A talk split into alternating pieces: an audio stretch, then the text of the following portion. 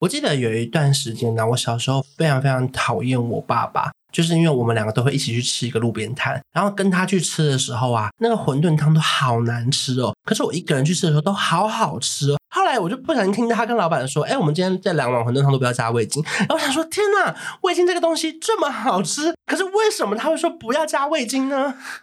对，但像刚刚提到馄饨这件事情也是蛮危险的一个东西，嗯嗯像馄饨就是一些啊，你说馄饨已经危险，关键要不加味精啊！ 天哪，我真是错到底啊！礼拜一的早晨，欢迎收听。负能量周记。等一下，你干嘛抢我台词，还模仿我的语调啊？你才抢我的破口吧！现在怎样？一大早要吵架就是了。我是秉持着负能量周记的精神，一早就要吵给大家听。好了，总之希望大家听得舒压，跟着我们一起吵，也一起哈哈大笑吧。快来听听这集聊什么吧。不用担心，一定会讲你坏话就是了。嗯，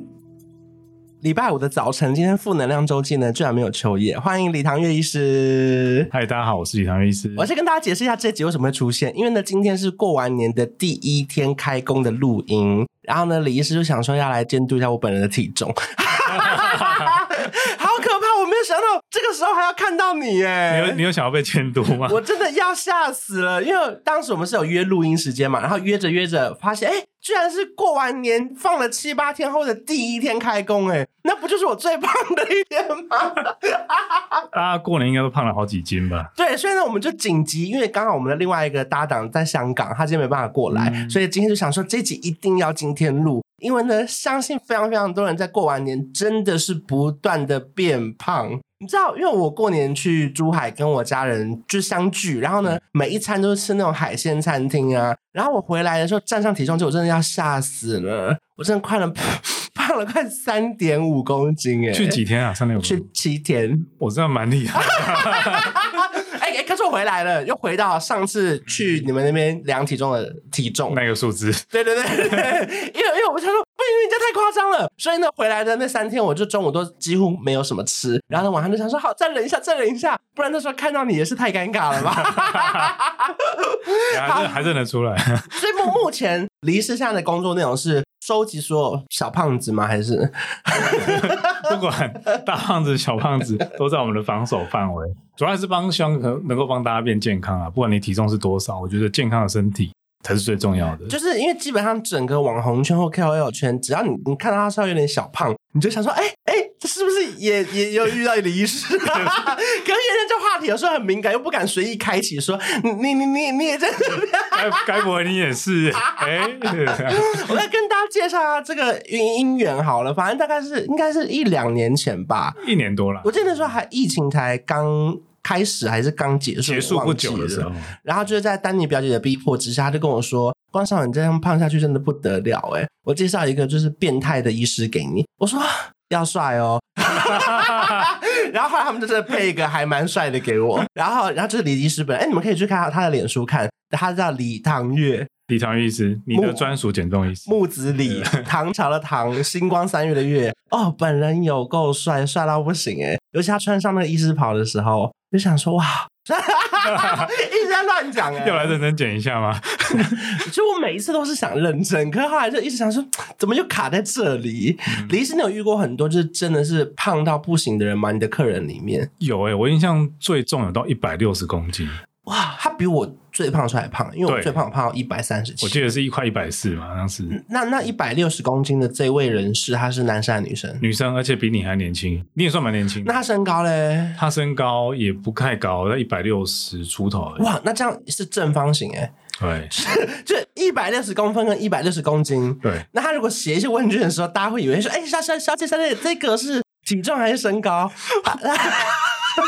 欸我倒是没有想到会有这个困扰。对啊， 他等于是同身高同体，因为外面不是会有流行一些网络上的计算方式，说嗯什么、什么身高减体重要剩一百一， 110这个人扣完是零哎、嗯对，所以她也是蛮挣扎，到底要怎么办？可是大部分去找你们的人，都是他已经想减肥，还是他也没有想减肥，还是他觉得还有救吗？这样子，都有，因为有些人会觉得他不知道用什么办法去减，嗯他觉得只是想要想减，那可能在网络上搜集一些资讯，比如说就是像你之前不是做过什么牛皮纸袋减肥法，，对什，么只吃一种奇怪食物的减肥法，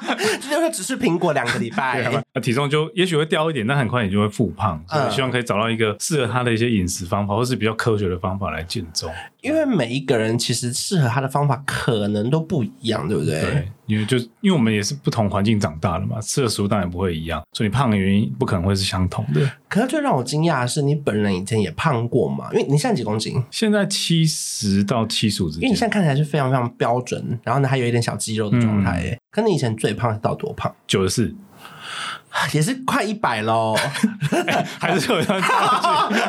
还是在双位数。可是其实很多男生九开头看不太出来，对，没很错胖，，对不没错，对没错。。所以我那时候我自己也觉得自己还好。可是后来是为什么觉得说，哎、好像可能要减肥一方面是我的客人每次就充满那种狐疑的眼 神，哦？医生你要确定欸嘞，这种感他没有讲出来，但是我看他眼神就是充满了不信任的 感觉。呃，就跟例如说，可能我花了三个小时排队看一个皮肤科，然后那医生满脸痘痘，我就会想说，医生你要确定哎，我真的可以给你看吗？对啊，也不是他们会觉得哎、好像怪怪的，哦，或是看植发，就跟那个医生秃头， 你就想说哈，你自己都不植发，啊或者是他说抗衰老就满脸皱纹。对，就不行，所以你是有被客人怀疑说对啊，甚至后来有一个客人就直接跟我说：“你自己有吃很健康吗？你要叫我减肥？”对，啊偏呛辣吧，这他蛮像的，蛮像。不过后来我们两个都一起减重成功。呃，所以你是有被这句话稍微激到一点对点，，有时候我们真的没有自觉， 就是我们的朋友或家人的一句话就会点醒我们，但自己会觉得好像自己当医生这样胖不是个不是个好的状态。嗯然后有时候我们在医院抽血很方便啊，嗯嗯嗯我扎个手指的血糖，哎，居然发现开始有点高了， 开始心里有点抖啊，，你你会紧张嗯，会。有点紧张。这个已经就我们自己自己知道，哎，这个是不太对了。那时候你大概几岁的时候？那时候才二十几岁，哇，那你算是还因为你是医生，所以你领悟的很快，对不对，对？就因为在这环境里面，但是其实好像是听说有研究说，六到七成医生都是很胖的，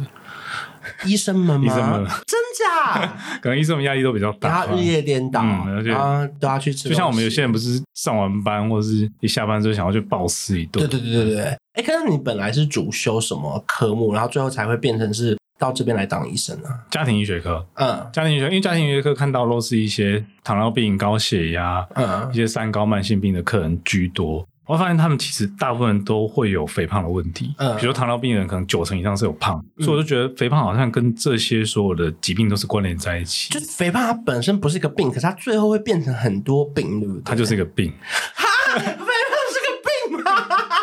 你刚看着我的眼神好真挚哦。肥胖是个，它是个病吗？它是有科学认证，它就是个病吗？肥胖症，所以它是一个肥胖，肥胖是个病，它是有诊断码的、哦。 天哪，那我可以获得哎、有我有在你的病历上记出这个诊断码，你知道有一次我超想要获得肥胖病，那个时候不是疫苗刚出来的时候，不是说什么过胖的人 BMI 超过多对少 BMI 超过多少的人可以先打吗？可我发现那个那个时候去加医科挂门诊已经来不及了，因为他要 BMI 超过多少两年以上。所以那时候我就想说，好，那我先挂一下，至少如果两年后不幸又有别的疫情的话，至少我还可以成为先打的第一批 人。然后我就硬要去那个加医科挂一个肥胖门诊呢、然后他还问说你是要来减肥吗？我说没有，我只是要嗯我来打来疫测苗 BMI。可 也是，大家希望两年后不要再有疫情了。只是说那时候就觉得说，我的 BMI 在医院怎么没有记录啊？ 好像要胖就要胖到有好处 啊，你知道有一个记录说，哎、我就是医院认证的一个胖子，好可怜哦。哎，那大部分去看你诊所，就是比如说去找你的人，他们是已经出了事，还是他只是单纯的觉得自己要改变？有些是可能我每年因为每年公司都有体检嘛，嗯你发现就每年的红字越来越多，嗯，你就开始有点担心说是不是身体状况越来越糟糕，嗯或是有些人觉得好像就肚子越来越大。原原本肚子稍微凸一点点，对就好像随着年纪增加或体重增加对，就肚子越来越圆，像一颗球一样。对，就开始觉得哎、不太对哦你，干嘛在看着 我？我我在看脚本，对我我我有感觉就到，是体型差，因为有些人其实他不量体重，他只是照镜子，是他就发现说，哎、我的体态好像跟之前又不太一样。嗯像有些女生会觉得，我以前都还好啊，就是好像没有说哪边特别的肿、特别胖，嗯就发现好像腰的肉越来越多，屁股越来越大，就会觉得、哎好像是不太对，来做一个处理。而且因为我们的听众也刚好就是二十五到三十四岁的女孩们，也就是说讲白了，你们现在正在听这集的你们啊，代谢是正在下降当中， 还还在威胁他们。可是真的有觉得年纪越大越难呢、我我觉得因为比如说光光像二十五岁之后，其实我们开始面临的就是工作嘛，啊，也许慢慢就会有家庭，是有家庭之后有小孩，而且在三十几岁的时候，刚好是你事业比较发达或稍微有一定成就的时候，就是要么加班，要么就是自己有小创业，有或或者小的是事有业副业，对或是他斜杠，他就是花了很多嗯时间在工作对，上。而且你可能又有小孩要照顾，又有长辈要帮忙，对，所以就变成一个很像三明治一样被夹住。嗯，那这个个状况之下，你说在这么大的压力之下，或者是忙碌的状况之下，你要吃好的食物，或是有好的休息，都很难。那体重很容易就会失控。可我觉得在你们的监督下，我现在对于这些食物开始有了一些些小小的概念，虽然是有概念，可是做不做得到是另外一件事情。 至少你知道，可是我觉得我开始看到食物的样子有点不太一样了，因为我前阵子去珠海嘛，然后他们有一个很有名的面包店叫包师傅。然后呢，它是最红在小红书上面最红的一个食物，叫做肉松小贝。它是外面是一个肉松一圈，然后还有海苔一圈，然后一咬下去呢，喷出来全部都是美乃滋，嗯很像是章鱼小丸子里面的内容。然后我一咬下去一口的时候，我想说太好吃了，我像小当家一样。噔噔然后你知道我在咬第二口的时候，我就想说不行不行，李医师说这是升糖炸弹。 你知道我居我居然在吃一个这么好吃的东西，居然会浮现你你在脑海里面出现我的样子吗？被我浮现“升糖炸弹”这四个字，我就想说。这是我吗？我怎么会浮现这四个字啊？ 所以我觉得关关这个是蛮棒的一个一个反应，就是很多我们在特别是外食很忙对碌，很快要吃这个东西，也许我进去面包店随便挑了一个，对就在路上吃，或者上班的时候赶快把它吃掉，你根本就没想过这个食物对你来说健康的影响是什么，，对，或者是它的成分会对你的身体，比如血糖来说、嗯会有什么影响？就是我当我脑海出现“升糖炸弹”这四个字的时候，我想说，我我是谁？离乡来了吗？我还可以再吃我再吃一个，对，就是我觉得很可怕，因为我居然看到食物，居然已经不是说哦，它是很好吃的美乃滋，它居然就变成升糖炸弹这四个字，哎，可以可以跟大家解释一下什么是升糖炸弹吗？其实就是淀粉加油脂的组合。像我们那个肉松小贝里面有面包体嘛，面包体本身就是一些精致的面粉，对，那里面有美乃滋，就是一些比较不好的油。嗯，那肉松可能是也是一些加工的食品，它里面其实没有太多肉，都是一些淀粉加工的东西，哦，你说肉松只有松，只有上 没有粉 松，它其实是一个粉松。大豆粉嗯松，所以其实它加起来就没有什么太多好的圆形的食物，没有好的营养可。是它是圆形的，哎、台湾肉松小贝是长方形的，我看那个吃起来我真的快吓疯，好好吃哦。可是不得不说，就是在这些观念的累积之下，虽然说就是有时候你还是会偷吃一些东西，可是我觉得观念上真的很很重要。嗯例如说，举例来说，我昨天晚上就是打麻将打了一半想吃麦当劳的时候，然后我点了可乐的时候，我就想说不行不行。他们说汉堡配薯条已经很胖了，如果你愿意改成无糖绿茶的话，是更棒的一件事情。然后我就看那个 Uber Eats，想说无糖绿茶要加五块，凭什么啊、 真的要加五块吗？真的要加五块，比可乐还贵。可我想说不行不行，因为那李医师又讲过，他说如果你吃汉堡薯条没关系，可是拜托不要喝可乐，这是有一个原理在的吗？就是因为可乐里面大部分都是糖嘛，嗯那你吃了一堆容易让血糖上升的东西，你又再加了一杯糖上去，你的血糖可能就会突破这个爆表。所以他是会瞬间达到个开心吗？就是我在薯条配可乐，然后呢，为什么可乐就是会爆炸啊？因为我们讲这些加工食品，其实是会绑架我们的大脑。我嗯，们大脑里面有一个会让你产生这种愉悦、愉悦感或新快感的中枢，有有这个部分，有这部分。所以我的开心是真的是大脑在控制我的是大脑在开心控不制是说因为我吃到这些东西所以开心。 所以你下次想要开心的时候，你又会再去找那些东西。哇，它会变成一个恶性循环。嗯，对，所以我们一直强调，像我们的课程也在强调一件事情，就是你要知道这个食物的一个烹调的方法，嗯，还有它的成分来源是什么，你就可以找到你适合吃的东西。好，那如果说那些饮料里面啊，可乐、雪碧，然后包含柠檬茶，那柠檬茶有比可乐、雪碧再好一些吗？其实那个柠檬茶也是蛮甜的，糖分也是蛮可它高没没没的。有气泡的话，不会比较好。不会，那糖分其实是也是蛮惊人，也是一个爆糖的炸弹。那如果他喝的是 Zero 呢？ Zero 因零为是卡可乐， Zero 是代糖，所以相对会安全一点。但是如果你一直常喝 Zero，代表你可能对这个糖瘾还是没办法完全戒除，你还是需要这个糖让你有那种甜甜的感觉，让你比较舒服一点。可是不是有些新闻会说它的代糖其实是有些那个长久下来会上瘾吗？对，所以我们还是建议就是尽量还是不要碰代糖，你可能在过渡期可以吃，原本从一个每天全糖真奶的人要过渡到半糖到无糖的时候，用一点代糖，我觉得还可以接受。但是嗯如果长时间你还是依赖这个代糖，代表你没有脱离这个糖瘾。 所以我可以吃汉堡、薯条吗？还是还是其实能不要就不要。我们讲烹调的方法，就像我们外食课程在讲的，烹调方法很重要。比如说，像关关点什么汉堡，我也吃，进垃圾 而且点吧，像你点的就是一个油炸的一个一个肉在里面嘛，是我们可能会选的是板烤鸡腿堡，哦，那酱酱料不要那么多，那吃起来就会比较安全。好，至少到这边没有得罪麦当劳。 我觉得他好夜配 嘛，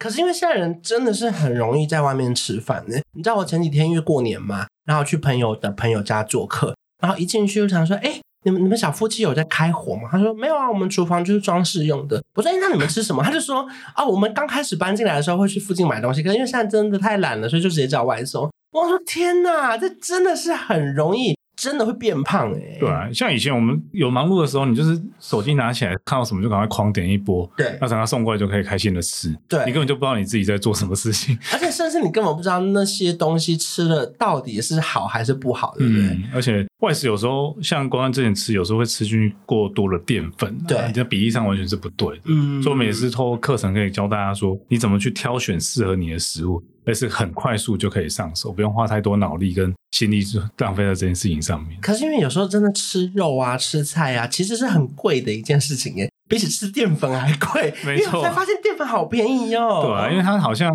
保存也比较容易啊，再来就是商人可以大量的供应给你，所以肉跟菜确实，特别是纤维质，我觉得是确实比较难达到。就是有时候加一份肉就要加七八十哎对，我想加白饭才十五 哎，那那就加两份白饭。不行不行，白饭真的最多就是加一份。嗯，对，所以我们在讲外食，有时候你可以呃学到一个比例，就像我们之前提到二一的原则，是尽量还是让自己满足有足够的蔬菜，特别是将近一半左右是吃到蔬菜纤维质，那另外一半才是吃蛋白质。所以如果说他今天真的是赶时间，他要在上面选一个餐点来，可是你知道有一些人虽然说现在很流行那种你知道、嗯、健康便当啊，什么能量午餐啊，那有时候吃起来就是会觉得相对清淡一些些，心情就会比较不好哎、对那如果我我就是想要抗拒这件事，我应该在上面点些什么嘞，OK，像我举一个例子，像我们点那种牛肉冻饭啊，比嗯如吉吉野家这种牛肉冻饭，我可能会先点一个冻饭，然后肉是增多的那一种，嗯啊那我饭可能只吃一半。是那因为你点的时候还可以点一些像茶碗蒸啊、牛蒡丝啊、海带芽、嗯泡菜这些，所以无形中你看纤维质就够了，肉量也是够了，那你把淀粉稍微减一下，这样就可以达到我们刚才提到一个外食不错的二一的比例原则。哦，就是肉，然后菜也有，然后饭不要全部吃完对。所以其实，在外送也可以吃到相对健康的东西。对，不其实像外送你点开，你会看很多都可以，甚至可以饭少，嗯，那换成一些蔬菜，对或者或或是你再加点一份肉类，有这个选项，猫手从来没看过饭少， 哎，就还看到饭 都还是我自己屏蔽这一切、啊。加面的现 象。其实应该是有啦，有啦有啦我都会看到加面不用钱，他说 要加吗？ 要加吗？那就加吧。可是那肉的选择呢？例如说白肉或红肉也有差吗？呃，如果你分量没有吃到，像我们当然不可能每天都吃到大量的红肉，像你不可能一到五一一到天每天都吃到大量的嗯哎白牛肉是只有鸡肉吗？还是哪些算白肉？呃，白肉跟红肉有几个分法，一个是用肌红蛋白去分，嗯比如像我们举个例子，鲑鱼好了，它看起来红红的，嗯，但它其实它算是白肉。那虾子呢？煮完变红色，里 面它呃，讲到重点，它跟鲑鱼其实一样都是虾红素，对所以它们都是白肉。哦，所以你可以这样记，就是没有脚的或是两只脚都是白肉了。 OK 然后四只脚像牛肉是最经典的，它就是一个红红肉肉啊，像鸡腿就不一样哦，鸡腿算是红肉，鸡胸算是 白肉，整只鸡有分有分红白。但我觉得不用分到那么细 啊，就是他说他们是什么红白对抗 吗？所以这整只鸡还有分红还有肉、分白白肉，啊肉那对那我们太难理解了吧？所以，所以有时候我们会跟客人说，你要了解一下你的体质，嗯你就知道你可以吃哪一部位的肉这样子。像鸡胸肉，可能如果你本身是需要比较强的饱足感的人，你就可以吃这种油脂类比较少的肉类，是你饱足感就会比较强。那如果你需要一点油脂来维持你的饱足感，或是你脂肪代谢不错的，你就可以吃一些比较肥的肉，像是鸡腿啊，或是牛小排、梅花肉这一些。那如果他单纯觉得鸡胸很柴的话呢？ 那那就吃鸡腿吧，就只能选鸡腿，还是可以。换一下，比如说你可以吃一些鱼肉啊、嗯鲑鱼、青鱼啊，外面其实都蛮好取得的。可是因为我觉得现在人还有一个很大很大的问题，就是嗯过敏源真的好多、哦，就要么他是喝个牛奶就长痘痘，嗯然后就哈哈，他再也不喝牛奶 了，然后开始喝燕麦奶，然后再上网查发现燕麦奶居然是淀粉，这到底哪来那么多陷阱？我要发疯了！燕麦奶是淀粉，对它不是牛奶。重点是你换成燕麦奶还要再加钱，对，它其实没有比较健康，它是用燕麦去糊化，然后再加上一些油脂，我先跟你确认一下，燕麦奶真的是淀粉吗？真的是淀所以粉。如果我吃一碗饭，再喝一杯燕麦奶的拿铁，我等于吃了两份吗？ 对，你就是进入一个爆糖陷阱。所以燕麦奶为什么它是燕麦吗？还是怎么样？对，它是用燕麦，然后去把它蒸熟碾平，再糊化加工之后，那因为它要让你有那种滑顺的口感，嗯所以它会再加入一些像芥花油的东西。嗯，所以我会建议燕麦奶尽量少吃为妙。 那他如果喝牛奶会长痘痘，喝燕麦奶可能会造成身体的负担。那他要喝什么？还是他就只能选一个，要么长痘痘，要么变胖？那我觉得也许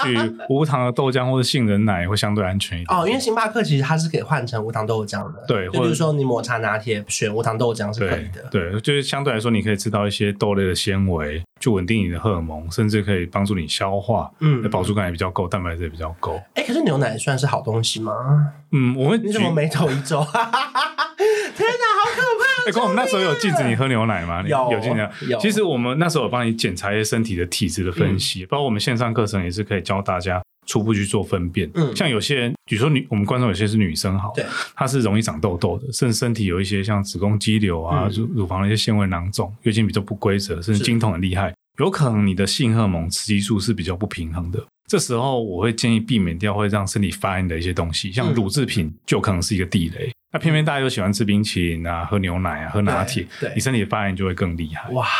所以我尽量要避免喝这些东西。 而且因为很多时候其实是不知不觉的，对因为他根本不知道他身体的哪边出了问题，他只知道他每一个月那个来的时候就是好痛好痛对好痛，甚至越来越痛，然后再喝一杯热牛奶，哇，更痛更痛， 就只好吃止痛药。对对，所以这个会蛮辛苦的。那甚至有些在不管是在台湾或者是我们都发现，很多人肠道对于这些乳制品或者是一些麸质的东西，嗯像麦制品的东西，其实你是过敏的，嗯只是没有让你皮肤容易红痒啊这种比较严重的过敏，嗯所以不自觉就是长时间在吃这些东西，就是身体有莫名的发炎反应，可是可能没有严重到会痒、会痒、然后会痛啊。肿，对可。是长期下来，你的身体就是有一个地方它正在发炎中，对它有一天可能会出事情。对，就要伴随着肥胖的问题、嗯肠漏的症状、嗯或肠胃道不舒服，嗯，全身都有可能会产生一些症状。天，啊那那那我再问一个问题，那优酪乳呢？因为广告不是都会说什么好菌多，坏菌就少，然后我们吃了之后可以那个帮助排便呐、这样子。刚刚讲到一个重点，就是其实这些发酵的东西，我觉得不错，原则上是没有问题的。嗯，但是你要注意，就是优酪有时候添加了很多的糖，是。你其实是在喝糖，那那如果无糖优酪乳呢？呃，分量有控制的话，我觉得相对安全一点。天呐，其实外食真的是陷阱很多哎、嗯因为我觉得，尤其是真的，我们不知不觉中，其实你可能不是故意要吃到这些东西，可你会觉得这也还好吧，反正萝卜糕就是比较便宜，我就先吃个萝卜糕啊。我记得就是在我很认真听话的那几个月，我每天都会 PO 我的脸书，说我今天又被营养师骂了。 然后结果我身边的人就开始变瘦了、欸，因为他们就说原来这个东西加那个东西热量是多少，他就开始不吃了。然后我就说你怎么变瘦？他说我看你脸书每天 PO 那些，我说天哪，这些东西这么有效、对，就是像刚刚喜欢吃，我记得你喜欢吃萝卜糕还有铁板面嘛，嗯所以就算你去早餐店，你想要吃这些东西，也可以少量的吃没关系，但是你至少确保自己有。吃到两颗煎蛋，吃一点嗯煎的里脊肉排，嗯再来吃的东西。不要说你今天就只是狂吃一份铁板面，再配一个萝卜糕，那你又进入那一个升糖的危机当中。那如果以在你们的眼里啊，美而美跟永和豆浆哪一间走进去比较好？ 你干嘛 笑？我觉得这两件都可以 吃，要看选什么，要看你怎么是不选。是。像你走可进最后选完都是两颗蛋两片肉啊，这两家都好差、 啊。像像你走进去，有的到时候你就吃小笼包，吃一个 OK 馅饼，吃一个油条，那当然就是很危险嘛。对那如果你像你刚才说吃一点煎蛋，或者是一些像有像有些人会包一些像木薯芽的一些卷饼啊，好难吃 啊！有沙拉好看。或者是甚至现在哎，你讲那个木薯芽卷饼，我想到门口那一排我从来一辈子不会买的东我西，买的东西。那个最难吃， 木薯芽卷饼。不然至少你喝一杯无糖豆浆可以好，吧无？糖豆浆可以。对，或者是像很多早餐店现在都有推出相对安全的早餐，它嗯可能这餐盘里面有一一颗炒蛋，是，然后会有一小块煎的鸡柳，嗯然，后有几根的花椰菜，大颗的番茄，嗯我觉得这样吃下来也是蛮满足的。哎、那那我今天真的是非常非常含金量很高哎、因为我突然就觉得好多问题想问哦、如果说这个鸡柳啊，它煎的、炸的跟气炸有差吗？哎、差蛮多的。真的有差？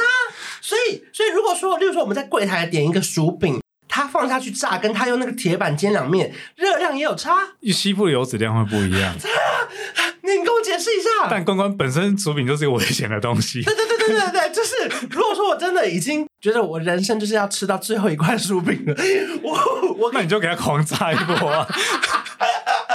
是处理的方式还是有差。烹调的方式啊，我们说烹调的方式，比如说你这块肉你拿去红烧、嗯拿去卤、拿去炸、拿去烤、拿去煎，其实完全都是不一样的东西。就是因为它吸附的油脂不一样嘛。，啊对，或者是西部像就卤汁里面有一些酱料或是糖，嗯，所以我们就觉得诶哎卤汁可能不太适合。那那所以气炸锅真的是相对健康很多嘛？对，如果你不要做过多的呃调味啊或者什么就，哦，你说不要在上面再刷一层油，或者是比如你气炸狂炸一堆鸡块来吃，那当然就没有什么帮助。哦， 你说如果鸡块气炸锅健康，毛狂起来炸鸡块，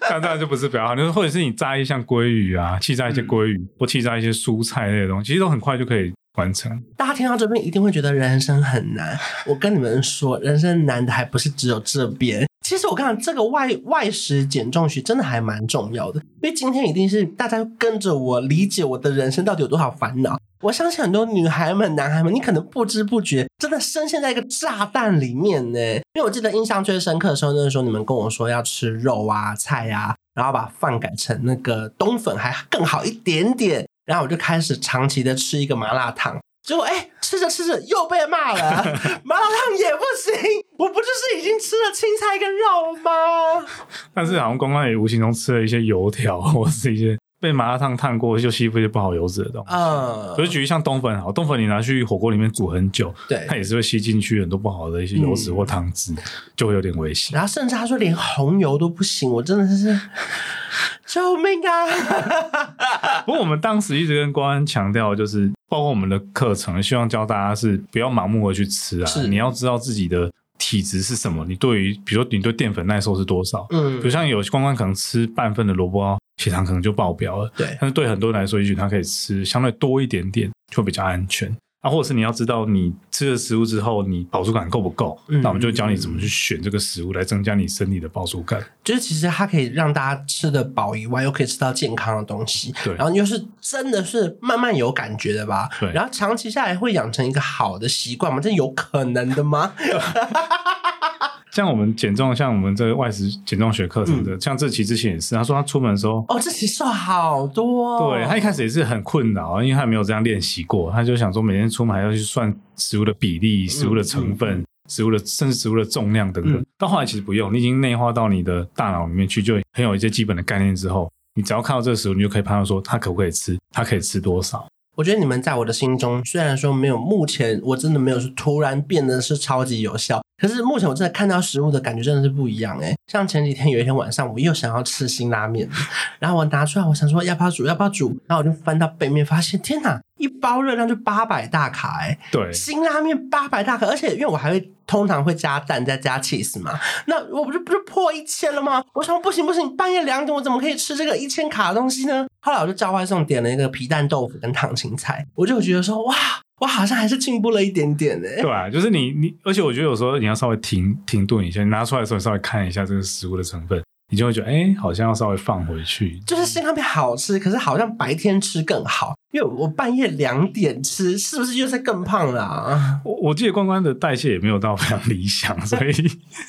可能尽量不要在半夜做这种事情，这跟荷尔蒙也有关系吗？跟我有关系。如果你是那种属于代谢慢的或糖分耐受比较不好的那种，嗯像关关这种甲状型比较代谢比较差的那种肥胖的话，嗯你吃东西还是要真的要慎选。那你很快很多人就会浮肿起来，真的你开始会皮肤变得很粗糙，嗯会掉头发，甚至精神开始变得比较差。哎，那一般人他要怎么样感受到自己的荷尔蒙失调？因为失调应该是出了大事情，可如果小小的状况，他要怎么去知道？他从小小的地方会发现吗？对，像我们刚才说，很多女女生的一些朋友们，她们是一些雌激素失调的一种体型，嗯她可能胖就胖在她马鞍部、屁股的地方，嗯然后月经来的时候会经痛会很明显，嗯甚至容易长一些痘痘啊，或者长一些像肌瘤啊、皮肤的一些嗯小嗯赘瘤这些东西。那就有可能是雌激素失衡的一种表现，那她怀孕后生完小孩体质也会改变吗？是有机会改善。但是通常有些人怀孕的时候体重又一直增你加说，改善是更好还更差？哦不一定哦，看你，比如说你怀孕的时候如果体重有好好控制，嗯吃一些比较原型优质的食物，那当然就怀孕的时候不会有太大的负担。嗯那嗯如果怀孕的时候你体重又增加了十公斤甚至十几公斤，嗯。那你到怀孕之后你的身体负担就更大。那她有没有好好坐月子有差吗？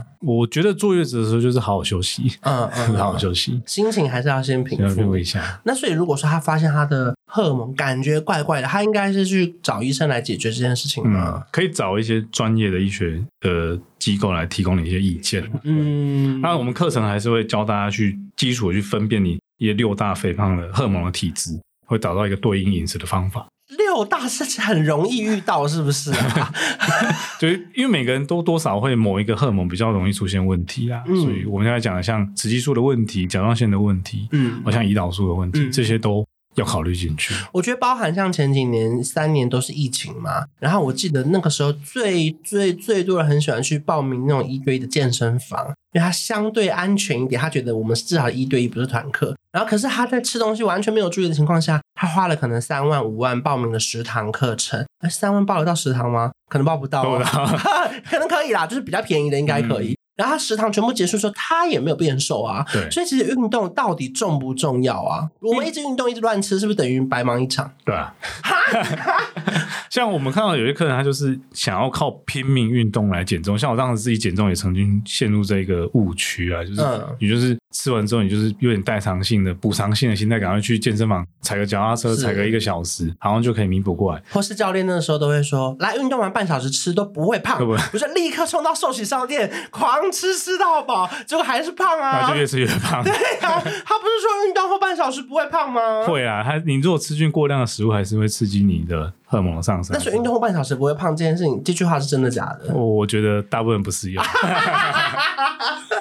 运动大概占了我们，比如说你要减重好了，研究上大概占了两成左右啦嗯是但是它还是必要的。嗯它不是说让你瘦得很快，嗯而是说让你一方面有时候线条比较好看啊，或是刺激你的肌肉收缩，你对于胰岛素的敏感度会增加，血糖会比较好控制。当然，对于你减重会有帮助，但是八成以上，我觉得饮食上好好做，会有达到蛮好的效果。因为我刚刚就是我们每次跟那个丹尼表姐约吃饭的时候啊，我觉得她真的很厉害哦。因为像我自己最认真减重的时候，我会推掉很多餐序，因为我我觉得我去了之后我就会吃。可是她是可以到了那个餐厅之后，她选择哪些吃哪些不吃，然后她点了一盘青菜之后还会过水耶。然后我就会想说，你是蔡依林吗？她说 你有需要过水吗？然后她就说没有，因为她说她之前的身体有一些失调的状况。然后呢，她跟营养师讨论完之后，她才发现她在外食上面要注意的事情有哪些，嗯因为包含可能我们工作关系都没办法自己煮饭，甚至根本就不会回到家里面吃饭对。所以其实真的是要先知道自己的身体的问题在哪边，然后呢，就算你每天吃外食，还是可以选到好的东西哦。对，因为大部分还是我觉得七成，甚至有更高的九成以上的人，几乎每一天都会吃到一餐的外食啊。所以好好的对把外食练习好，找到自己适合吃的食物是非常非常重而要。且更不用说是三餐，可能对都是外食。对啊不，现在几乎有些人甚至每天是包括宵夜也是在外面吃，对，所以就几乎随时都在外面吃东西。那可以稍微跟我们透露一点点这个课程的里面的内容到底是什么嗯吗？因为毕竟是志奇七七还有宋玉仁医师嘛，对不对？觉得宋玉仁医师是你的老板吗？算是老板跟同事，也是我们的领创办人精神领袖。哦，因为每次走到你们那里面，都会看到他各种照片跟他的影片。我然后因为我就会想说，你哪位？ 不是因为那个时候我去那个你们那边看的就是找你嘛，所以我一开始其实并不认识宋元仁医师，然后我就一直想说他是你爸 吗？我想说。你们是父子一起开业吗？我还想说不对不对，你姓李呀、他姓宋啊， 所以所以他是这个的创创办人吗？还是怎么样？就因为他他其实在，呃，我们讲肥胖医学或者糖尿病的治疗也是琢磨很多，也是做了很多其实就是领先很多，只是你不好意思讲。做了非常多的研究，对然后也是有，实际上也帮助了很多人，几百人、几千人减重因为成上功。面人本身这医师有开个 YouTube 频道，然后上面有教很多，例如说减重的注意事项啊嗯什么的。之前就有非常非常多，算是信徒了吧？ 有些人其实光是看了他的影片之后，就订阅我们频道，就发现很多人刚是用里面的内容就可以减重成功。哦，你翻译成白话文就是说，他们根本就没花钱在你们身 上，没跟你们买东西，也没去问诊，然后上面 就是光看 YouTube 就已经成功那么多了，更不用说如果他更有决心的话，其实可以得到更多的知识跟方法，对不 对？没关系，他只要能够成功就好。 你不知道钱是其次啦，啊 反正也不一定是你的客人。变健康比较重要。对，所以他从他的频道得到了很多知识。对，然后呢，算人师为什么会开这个外食减重学的课程啊呢、嗯，因为我发现其实很多人，特别是我们忙碌的上班族或者小所谓小资族，嗯你在外面你要有限的时间、有限的预算，要取得好的食物，或是相对健康的食物，甚至可以减重的食物，嗯其实不容易，非常困难。对我没有练习过是不知道。对，那加上志奇话也在我们这边有减重成功，所啊以嗯他真的是一个非常非常成功的范例耶。哦所以他们就一起设计了这一套针对外食的族群可以去适合的一个饮食指南。可以稍微剧透一点点嘛？例如说外食，你觉得最大的地雷到底是什么？就像刚才刚才说的，我觉得呃，烹调的方式是很危险的。嗯像你去吃，我说烫青菜好了，嗯那你去吃麻辣烫的青菜， 那就不对了。对，对，所以这是一个地。啊，像你如果烫青菜里面又淋了很多肉燥，那当嗯然就是很危险。对，所以我觉得你要先了解这个食物怎么做出来的，怎么烹调的，然后再来决定它的成分到底是安不安全。我记得有一段时间呢，我小时候非常非常讨厌我爸爸，就是因为我们两个都会一起去吃一个路边摊，然后跟他去吃的时候啊，那个馄饨汤都好难吃哦，可是我一个人去吃的时候都好好吃哦，我就想说会不会是跟爸爸一起吃所以变难吃？然后直到某一天，我就没有就没有没有认真看，我后来我才发现，每一次他点的时候都会跟老板说这个汤不要加味精，然后我才想说，难怪这么难吃。 你知道，我以为是我跟这个人来吃，所以为什么这碗汤都没有味道？食难物走对味了难难怪是我要一个人吃这个馄饨汤才好喝吗？后来我就不小心听到他跟老板说：“哎、我们今天这两碗馄饨汤都不要加味精。”然后我想说：“天哪，味精这个东西这么好吃，可是为什么他会说不要加味精呢？”对，但像刚刚提到馄饨这件事情也是蛮危险的一个东西。嗯嗯像馄饨就是一些啊，你说馄饨已经危险，管他要不加味精啊！天啊， 我真是错到底啊！管他什么有没有加味精啊，馄饨汤本身都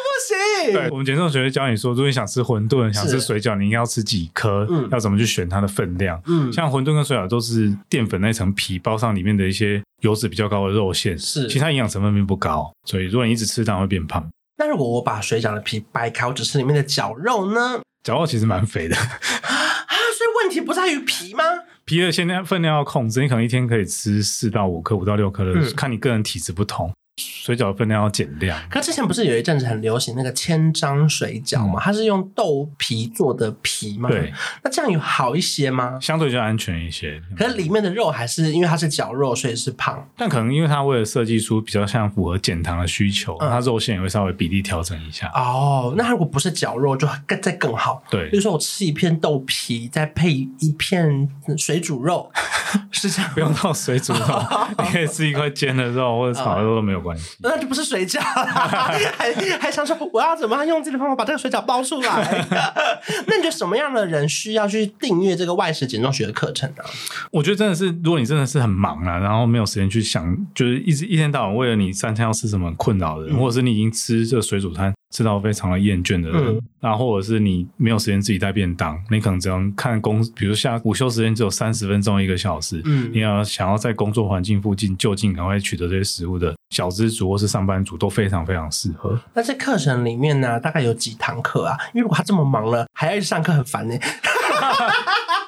如果太多也是很困扰哎、其实这课程就会让大家比较容易上手，而且不会是一个很复杂的一个概念。那而且是我们减重名医宋燕仁医师跟自己合作的一个课程。那你只要花大概三到四小时，可能就一个半天的时间，你就可以融会贯通，学习到外食的一些无痛的饮食调整策略。而且他还可以一直重复看呢、对，就是你没事想的说，哎不对不对，这个好像我哇哇来看一下什么六大荷尔蒙，我再回来看一下，又可以重复看，嗯或者是你选东西的时候遇到有一些困难，不太确定，你回去再看一下，嗯也许里面宋医师就有提到说这个东西适不适合你吃。那如果他是小资主的话，会不会就是邀请朋友一起看，还少买一个？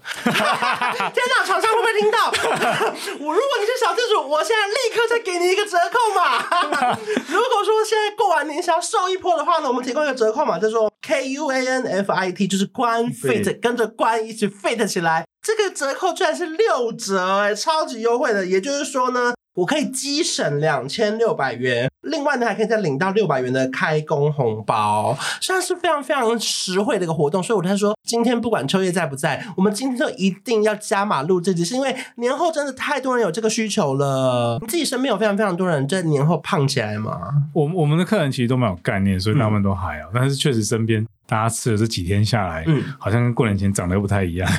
哎，那你自己跟你老婆在过年的时候啊，就是会严格控管她吗？也不不会，因为我们因为太忙了，有嗯，时间就赶快吃东西，就不会刻意去限制这样。那如果她真的买了一个炸鸡排，你会骂她吗？我我自己会定， 你自己也会吃哦。呃因为因为就有时候真的会需要放松一下，嗯但是你还是要知道自己吃东西的原则是什么。 因为大家一定很好奇一个问题，因为你现在有小孩嘛，那请问你会严格控管你小孩的饮食吗？会，他现在那么小，你也要控管他？他他他两岁了吗？一还没岁。一岁，对啊，这个就从就是从小就要开始啊控制，